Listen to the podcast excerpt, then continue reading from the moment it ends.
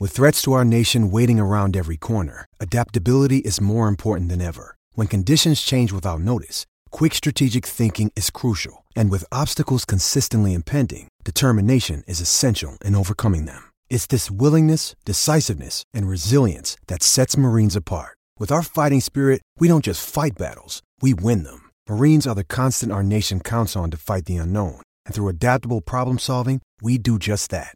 Learn more at marines.com.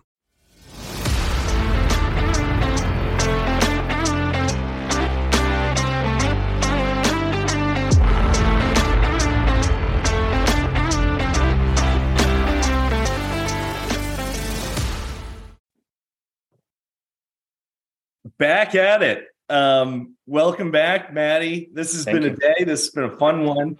Um, We are welcomed here by Steve Wright, um, longtime friend. Uh, and I was saying backstage, um, if you'll grant me Backstage. backstage, Yeah, it's up to you. I just like you to pick a lane: backstage, green room, back room, just so I know. green For room continuity purposes. recording, Now that we're putting this out on YouTube, green room Yeah. works too. Okay. Um, Steve uh, was the conduit for probably most of my adult friendships in Yeah. one way or another. Um, from the Omega Mu chapter Phi Gamma Delta, and we'll get into his question when I was pledging. Um, everything's PG thirteen um, related Maybe, maybe. um, mostly and uh around um aquaculture but steve is is the owner of chatham shellfish company um runs the ship there and we thought it would be really interesting he's been a, a fan uh cheering us on as we've been going through one night in pinehurst and we really appreciate it steve welcome on the show bud yeah, man. Thanks for having me, guys. Yeah, Great to catch awesome. up. Yeah, it'll be. Uh, I was saying to Gibby in the green room that I realized I don't really know a whole lot about oysters, and I'm excited to learn, which is kind of eh, the majority of the reason we do this to begin with, right? Gibby, we've decided at this point, like we're, it's for our own curiosity, but um, yeah, I'm excited to learn a little bit more about what goes into it. Obviously, been spending a lot of time in my life on Cape Cod and like that ex- that whole vibe down there, so it'll be really Sure. cool to kind of hear what goes into this. So I'm excited, man. Yeah. Thanks for coming. It's a part of wor- of Cape Cod that a lot of people that visit Cape Cod don't really get to see. Yep. And and you know when they order oysters, they don't really know the story, you know, behind where that oyster came from. Yeah. You know, they just know that they've learned to enjoy them over the last t- 15 years. Yeah. and and oysters have made such a huge resurgence in popularity among you know this younger de- demographic and and they can be found on almost any menu in New England these days. Yeah, I was going to ask you that. Is the majority uh, are the majority of oysters produced in off the coast of New England, up and down? Is that essentially where they're all coming from, or are there other areas now? Um, New England has a really strong oyster cultivation industry from Mhm. real really extends down to the Carolinas all the way up to the Maritimes of Canada now. Yeah. And all these farms have branded and, and they've got their unique markets that they distribute to, a lot of which, uh, you know, goes into nationwide shipping now. But there's also a Gulf Coast industry and the West Coast industry as well. well Very cool. It- wild too. I was I went out to Columbus for work, Columbus, Ohio.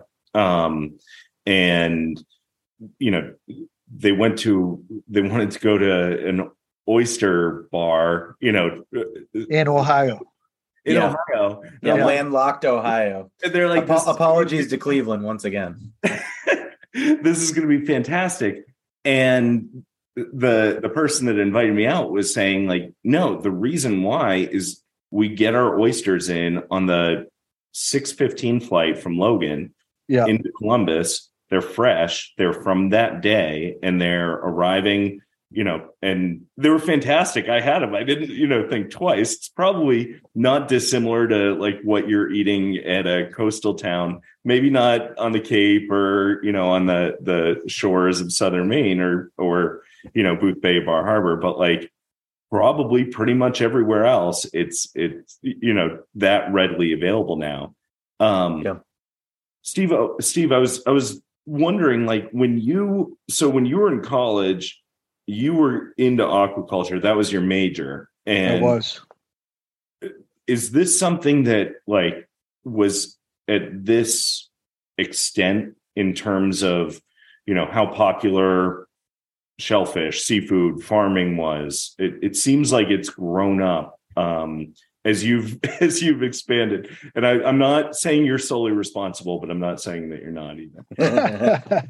No i'm not solely responsible. The really when when i got the opportunity to work on this oyster farm after being uh, my sophomore year up at UMaine, I jumped at the chance. I knew it would be tough um, to to pull it off between housing and and whatnot, but I was able to find a place to rent for the summer and jump on the farm and really kind of understand and right off the bat that you know this this wasn't a, a really a job for academics or a job for for somebody with you know without a really strong work ethic yeah.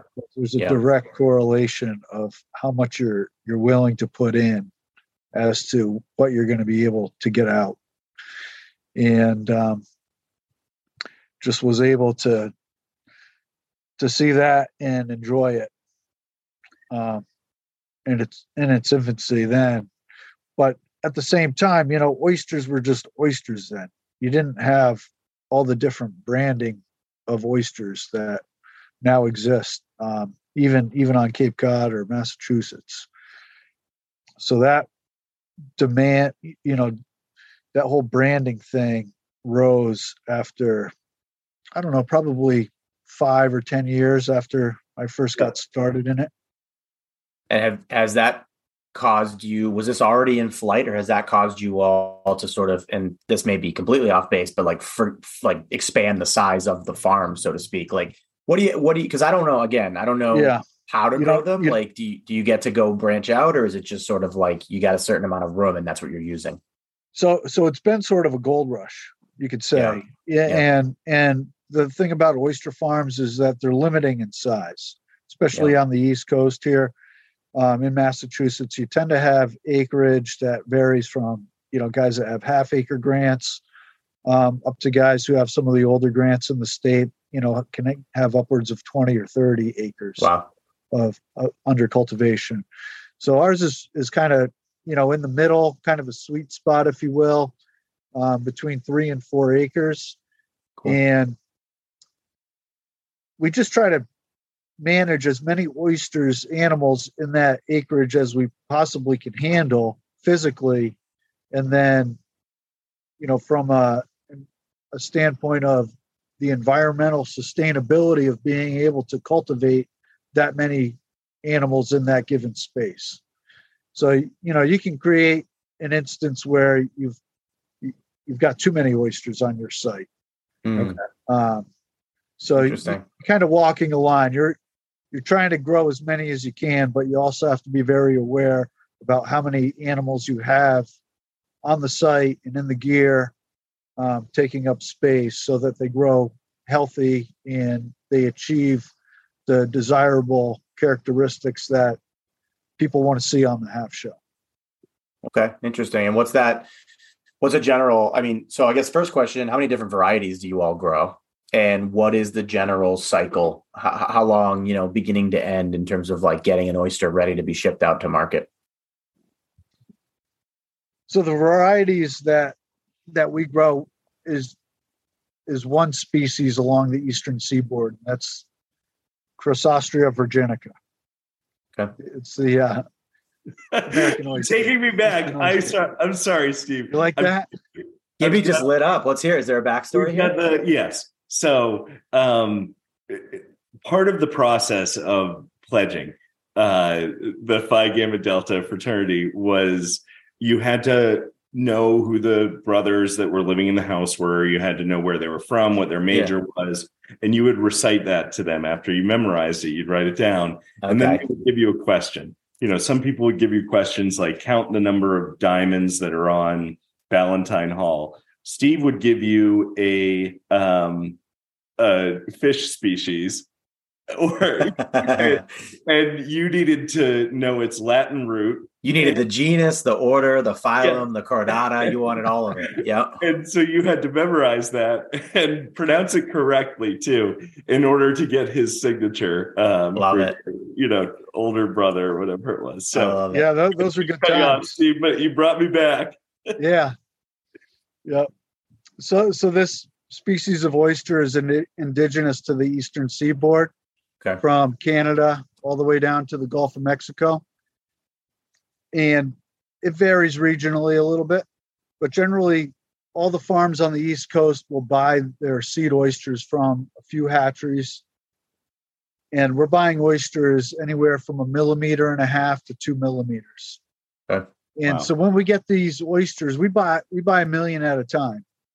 And so a million wow of oysters at that size. They look like a package of grain of sand. Yeah. That will fit inside of your baseball hat. Right. Crazy. So you've got all these little animals that, you know, we just dropped like twelve thousand dollars on a million oysters. yeah. Yeah. And you know, it's it's kind of like, you know, I, I equate it to this. It's you know, when, when I first realized this is like, all right, I'm gonna spend, you know, twenty thousand dollars of all the money I have in the spring, and I'm gonna I'm gonna hope that these yeah. oysters grow up, um, that I can sell them in a year and a half. So it takes yep. about a year and a half to get that seed yeah. to market. Okay. So you you're in the whole twenty grand. You gotta ha- you have these oysters, and you're hoping you can get, you know, maybe fifty percent of them to market. It's like buying penny stocks, right? Yeah, yeah, yeah. But I guess you know once you establish a nice cadence, you can wait that year and a half because you've already. I would imagine the first right. couple we have, years we have more in the pipeline. That's yeah. right. Yeah. Yep. So we keep on keep on putting them in the pipeline. We'll manage okay. up to three different year classes of oysters on our site at any one time. Okay. So okay. every every spring and in May and June we buy our seed at a millimeter and a half. We get that into the nursery gear. We have some techniques that utilize um, a floating upweller system and then floating bags as our nursery system. And then as the oysters grow, they get graduated into different types of gear that accommodate them as they grow up to larger sizes. Very cool. And it's important to keep the year classes separate from one another because they're going to be growing at different rates. Different rates. Some are going to come into harvestability at different times. So you know your animal husbandry comes into play and how well you can organize your site with these different groups of oysters. So there's a lot of logistics at play there because you've got that limited you know you've got the three to five acres but you got to make sure you're keeping them sort of cycled out. That's right. Interesting. Okay. Yeah i, I equated a lot to uh to working a rubik's cube. So with yeah. the rubik's cube you, you you know you're moving one one side to facilitate something on the other side.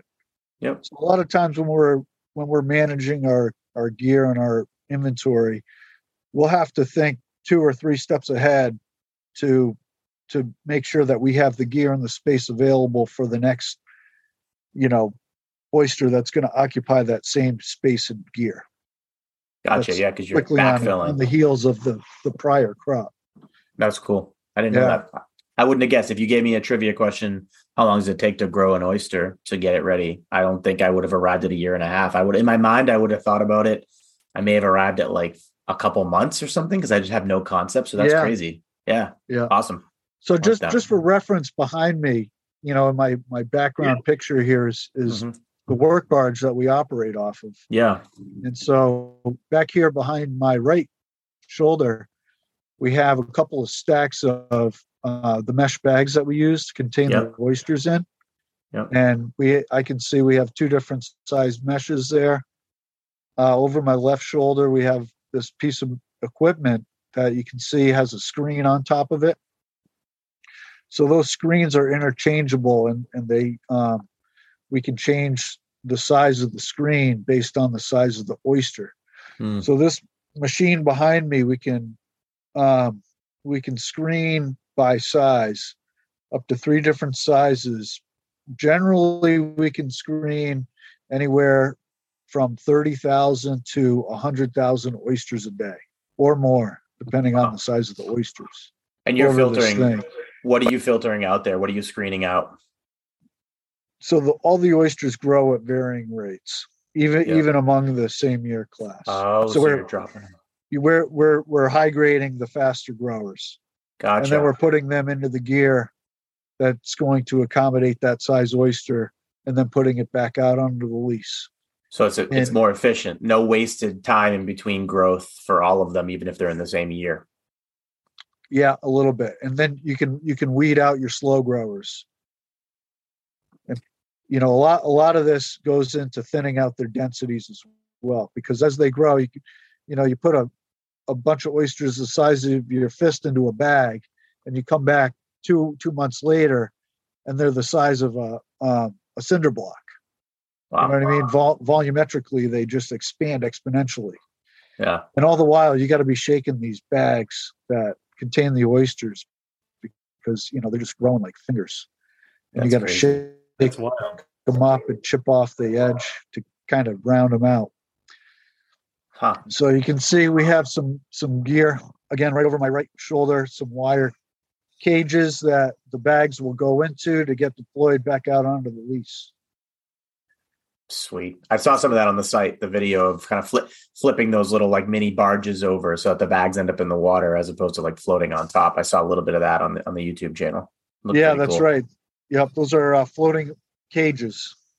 Very with- cool. with pontoons so we can we can actually air dry the oysters to free them of fouling some of the biological fouling that will will get will grow on the gear and the oysters barnacles seaweeds tunicates Yep. anything that you would bottom paint your boat to eliminate from growing on your boat is kind of what we have to deal with but in a natural uh, capacity right so yeah. Right. we can't we can't bottom paint our oysters and Nobody So would want cages. those.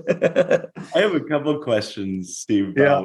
You know, first about the actual like day to day, but I want to get into some of the the business side of it too. Not necessarily like how many are you selling, or but I want to you know hear more about the distribution too to restaurants and um and wholesale, et cetera. But on the like day to day, you know, what what does that entail in terms of farming them, pulling them, you know, who's doing it, what what are the, the hours? It sounded like, you know, from from your uh starting point, like that you just had to work really, really hard um and Yeah. long hours. But I, I'm curious to know a little bit more like what what that looks like.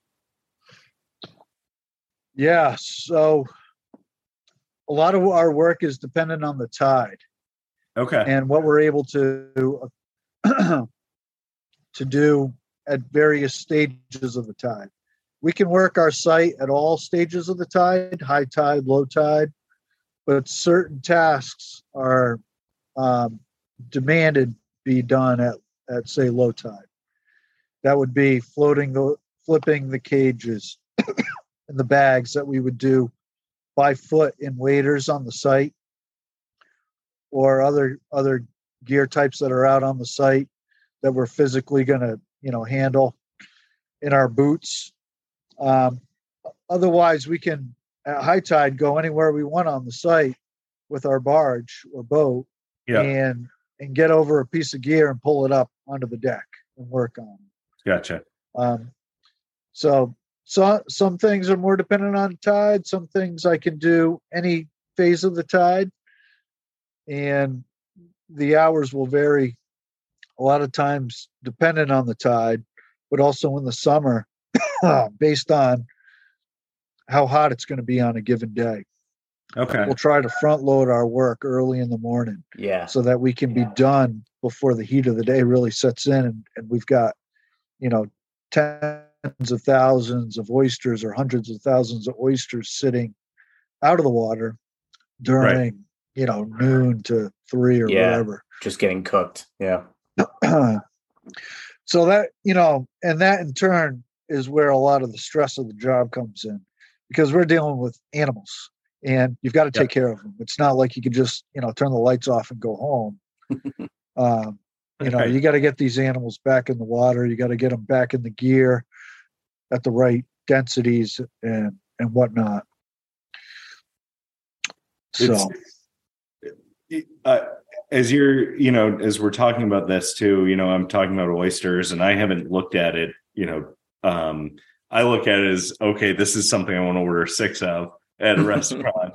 yeah, throw a little cocktail sauce, some lemon. We could get into the what what your recommendations are in a bit, Yeah. but I, I really, you know, I, I think it's interesting how you, you know, refer to them as animals, right? And- Yeah, and, yeah. You know, um, not humanizing, but you know, really, you know, putting uh, life into into the um, into these animals too. So, um, Yeah. is that something you learned, or that you know, you've as you've worked with them, you've gained an appreciation for over time? a, a little bit of both. Um, I, think the appreciation for them, you know, they it kind of gets ingrained in you. It just becomes like a, a part of your Yeah. your your fabric, I guess. That that's inherently what you're Sure. what you're here to do.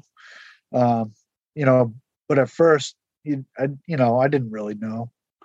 I had a sense, you know, based on you know studying at UMaine, kind of prepared me for because we were taking care of animals in the lab Right. and and Yeah. seeing that that that life cycle and then applying that afterwards to you know an industry that uh you know that you're deriving your your living from you know just raises the bar as, as to you know taking care of these things. Yeah. so much that you'd sac- you sacrifice a lot more about you. You know i've sacrificed more more stuff about me than i have you know for the sake of these oysters in a lot of cases you know Yeah. I mean, well, it's half of it, it's half your business, and then it's half sort of like the sustainability and the mindfulness. Like you mentioned, like referring to them as this other than anything else makes them more real to Gibby's point, and it makes it sort of you have an obligation, right, to do this the right Yeah. way and make sure that you're going about it. So I think that's cool. I think that's part that's it makes it a little bit more unique and special. Like I don't know any other um, oyster farms. I'm not really super familiar with them. I don't know. I assume there's some sort of and maybe I am assuming this, there's some sort of um, not agreement, but almost like community where you all sort of try to do these things the right way. But like you said, there's a gold rush, which means there's people with larger farms, which means maybe they're skipping some steps or maybe they're doing things a little bit differently. So I wonder, do you have a good sense of like, how is it with your competitors? Are you competitive or are you all sort of collaborating because there's enough room for everybody? Or what's the dynamic there with everybody else, especially up and down the coast near you and up towards like Maine? Yeah there's there's quite a bit of competition and, and everybody's after efficiency on their farms. You know we all want to be efficient in the way we handle our our businesses and and achieve getting the oysters to market. Um, you know the the competition is good i'd say.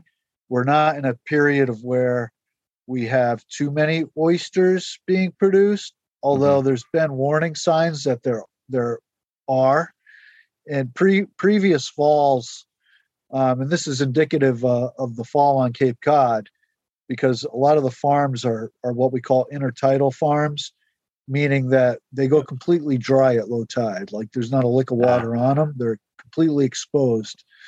So, particularly in Cape Cod Bay, a lot of these farms that have massive inventories in the fall when all these oysters come into marketability kind of say, "Oh shit, we uh, we need to get rid of these um, to put our farm to bed for the winter, right?" Yeah. So there'll be a, there'll be a race to the bottom on price. The the wholesalers will take advantage of it. We might have to sit out on some sales because you know we maintain our price regardless. Yep. Well, these other cheaper oysters are are hitting the market, or some some areas that have wild oysters get opened up, and you know these harvesters are you know harvesting you know nickels nickels compared to what we're we're harvesting for. So inevitably we we get the market back when all these farms kind of blow out of their inventory and these other areas get de- depleted. But post covid the demand has been so high Yeah. that we haven't really seen that take hold. Yeah. uh, particularly this year. It's been it's been steady. And how long, to your point there in the middle, how long past I'll just call it for lack of any other better term, like full maturity of one of the oysters, can you let it sit before you got to get rid of it, or is it sort of, so to speak, you got to eat it after a certain amount of time? Like, is there a is there a balance there? Yeah, there there is a balance, but fortunately, it's not like a fruit that will expire on the tree. Okay. You know, they'll grow larger and they'll they can grow out of the half shell market, but primarily when we're talking about the the slow period in which you know we may not be able to sell as many oysters if we have inventory they're not going to achieve that in that amount of time Gotcha. we'll we'll be able to gain that on the on the other end nice. That's cool. so we're not we're not really at risk of that per se covid was a way. little different because that that covid hit right at the onset of the growing season Mm. and a lot of farms that didn't have their own distribution or ability to hit niche markets that were solely reliant on wholesale distribution they suffered the most. They they couldn't get rid of the product. Yeah. we're fortunate we have our own dealers license. We can we can deal directly to restaurants and the public. So that that gives us an edge on a lot of other farms that don't have that facility. Very nice. So, uh, a couple quick ones, Stevo, and then I got an important question for you too. Um, but one is where, like, any restaurants that that our friends in New England might know about that that carry your oysters that we can we can support the the trade here. Ugh, in new england Yeah, or Boston area. Boston. You know boston's kind of tough because i don't ship directly to the restaurants there Okay. i have i have a couple wholesale dealers that that do that To the pier. but um just to to name off you know a couple that i know about that that you could take a shot at um let's see i mean i haven't been up there in a while but uh row 34 yep. Saltie Yep. girl Ooh, that's Yes. one of my favorites. Yeah. Yeah. ah geez i know there's a lot more that That's okay. You gave like Well, you gave some some uh yeah. hitters there, some headlines. Yeah. So And you're probably all over, I would assume all over the Cape, right? From P Town there's all the just way so out. many restaurants in boston that that, ca- Yeah. that have oysters you know it's Yeah. you know it's hard it's hard to nail down a few that are going to continue that have ours you know week in and week out yeah. Uh, um if you come down to the cape you know I, I deal directly to restaurants right here in chatham and harwich Yep. um, that i'll be happy to send you to well you and you and Jen, your wife, have been pretty involved in the restaurant industry in Chatham too. Is that something that you've seen grow or you know um the the knowledge in the area or or the community? I'm I'm curious to kind of hear about your involvement too on that side. Yeah the rest it's fun being you know kind of have this this window into the restaurant industry here um, Yeah. and kind of learn how it operates over the last 20 years that i've been here um, because we're able to d- develop relationships with the chefs and the buyers and you kind of cultivate these relationships over the years so we're able to when we do go out to eat we, we kind of like oh we're going to go over and get pampered by this chef or something you know for a night Yeah. or whatever which makes it a lot of lot of fun you know Yeah. like i sell you oysters all all summer and now i'm going to cash in a couple of chips you know yeah. Yeah. so that you know it's it's fun to have that that window in and to kind of see how they operate um, but also being involved also we have a local brewery devil's purse brewery Yeah. And they they brewed an intertidal oyster stout with our oysters probably over the last five or six years anyway and That's so that's it's a really it's a really good stout it's very comparable to guinness if you like guinness it's got a a, a little bit of minerality to it Yeah. uh, a little salinity so The it- brine, that little bit nectar, that sweet nectar Guinness. from the sea. Yeah. yeah yeah and so we we've held a couple of events with devil's purse with the with the oyster stout releases we we've had a couple of events at chatham bars inn That's nice. and Yeah, it's a Chatham fun Bars place to go and you know shuck oysters and have some some stouts. Yeah, Chatham Bars is that's. I mean, Chatham in and of itself is in fantastic spot, but Chatham Bars Inn is a really nice time. That's a that's a nice experience, kind of looking out over the over the ocean and just seeing Yeah. nothing but water. Yeah. Very unique. Yeah. Yeah. So I have I have one question I got to hit on. Yeah. Um, I'll tell the story first. I was a freshman writing for the main campus newspaper, and I was in the sports department. Um, and we had one of our fraternity brothers who was playing pickup hockey um, end up on the UMaine hockey team uh, playing goalie. Our own Stephen Wright um, made the team, and I got to write an article about like the Rudy Ruettiger UMaine hockey when he got on the on the ice. I like called the coach and you know got a quick quote. Yeah. And um, so, with all that being said, uh, for your minute, it was more than a minute. You were on the ice for how long? Uh, no, I- I'd say about a minute, maybe. I, I thought it can't was say- remember. like 40. hey, that's a minute on the ice for a legitimate D1 hockey school. like Yeah. Against but- Providence. yeah. It was against. Were there any shots on goal? No, I wanted one so bad, but I was relieved there wasn't. Who was on that team with you? Anybody that that was anybody that played in the pro? Oh, obviously a couple guys that probably played in the pros. yeah, but who was most? Dimitrakos was Yep. on that team. Mike Yep. Morrison, Matt Yeats, Yeah, um, Peter Metcalf, um, Derek Derek Damon, I think, was on the team then.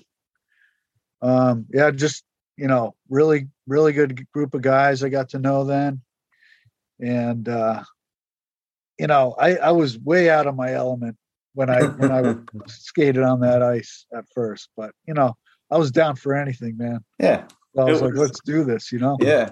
It was Love that. awesome to see too, and like, and you could tell, you know, you'd see some of these guys at the fraternity house that would come over and the respect that they had for you. That I yeah. you weren't a you weren't a scholarship goalie, right? Like you were, you, No. you did it and you worked hard, and you know, it, it kind of goes to your work ethic and and why you've been successful in the the um Yep, translates. Yeah. Yeah, It- it- Tommy Ryman was on that team too. He played he played pro a little bit. Yeah. Yeah. so I had to set you up there. So you're on your way home, you're stopping by the Getty or wherever, Getty. snack, Steve O. You're hungry. There was no food or buffet in the locker room. Uh, no oysters to be seen anywhere. Um, what's your your snack of choice as you're stopping in that gas station? At the night gas station Anyone you want. or the day gas Um, you know what? Probably gonna go, you know, like like six months ago, Steve O probably would have gone with like Reese's peanut butter cups or something. oh, Okay. you know but i've cut i've cut that garbage out so i'm probably gonna go you know eat some granola or something you know yeah, or some jerky yeah. Jerky. See, it's we always end up back. Alex isn't gonna like it. He's gonna be upset. yeah. He's not gonna like it. He's on an island. He's quite literally on jerky, non-jerky island by himself. and and then just a straight black coffee Okay. I, regardless of what time of day it is that's the last, the least shocking thing that has happened. yeah so what last last question for me um you can dress your you know oysters with whatever lemon you know Yeah. there's different Mhm. uh you know vinaigrette or not vinaigrettes but like the vinegar and and you putting balsamics on your oysters, Gibby? no no but um what what is your go-to if you're having you know three oysters uh as a starter Yeah. just lemon Oh, so no no sauce of any kind.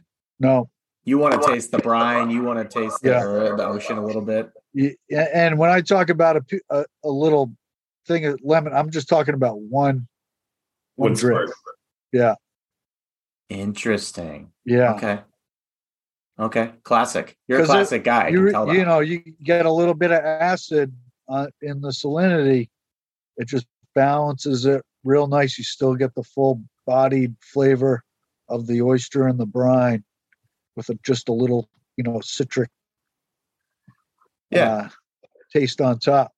I mean, if you're eating them, you want that. You're eating them for that taste. That's why people eat oysters. I would assume, Yeah. right? You think so? Why are you going to hide it with a bunch of things? That makes sense to me, right? Get get the experience. I mean, I get, I get people who want to put the sauce on. You know that that's cool. I mean, some people like I've seen, you know, put on like a heap of horseradish, like this Yeah. big. Oh. You know, I'm like, you know, have an an oyster with your horseradish. Yeah, You know? Oh yeah, that's a lot. We are have to ask BV what he puts on his. You know, We'll I, to- I we'll don't care what they out. put on them, as long as they eat them.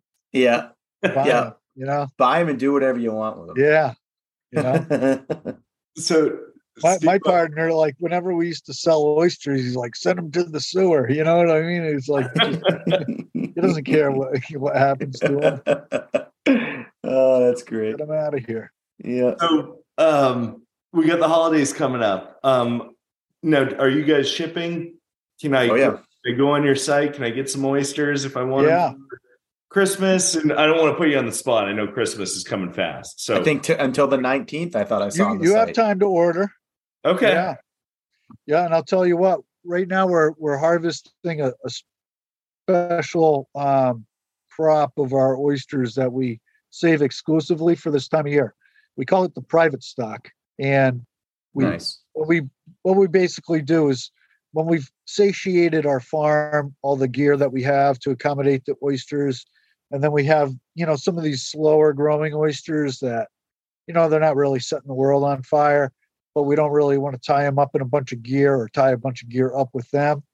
We'll distribute them directly on the bottom, kind of like the free range Ooh. chicken, if you will Ooh. and they'll just they'll sit there all season and get fat and round big and uh and then this time of year we'll go rake them up with these hand rakes you can see and then we'll uh we'll we'll be shipping a bunch of these out in the next couple of weeks Those must be tasty. Those. Yeah. Yeah.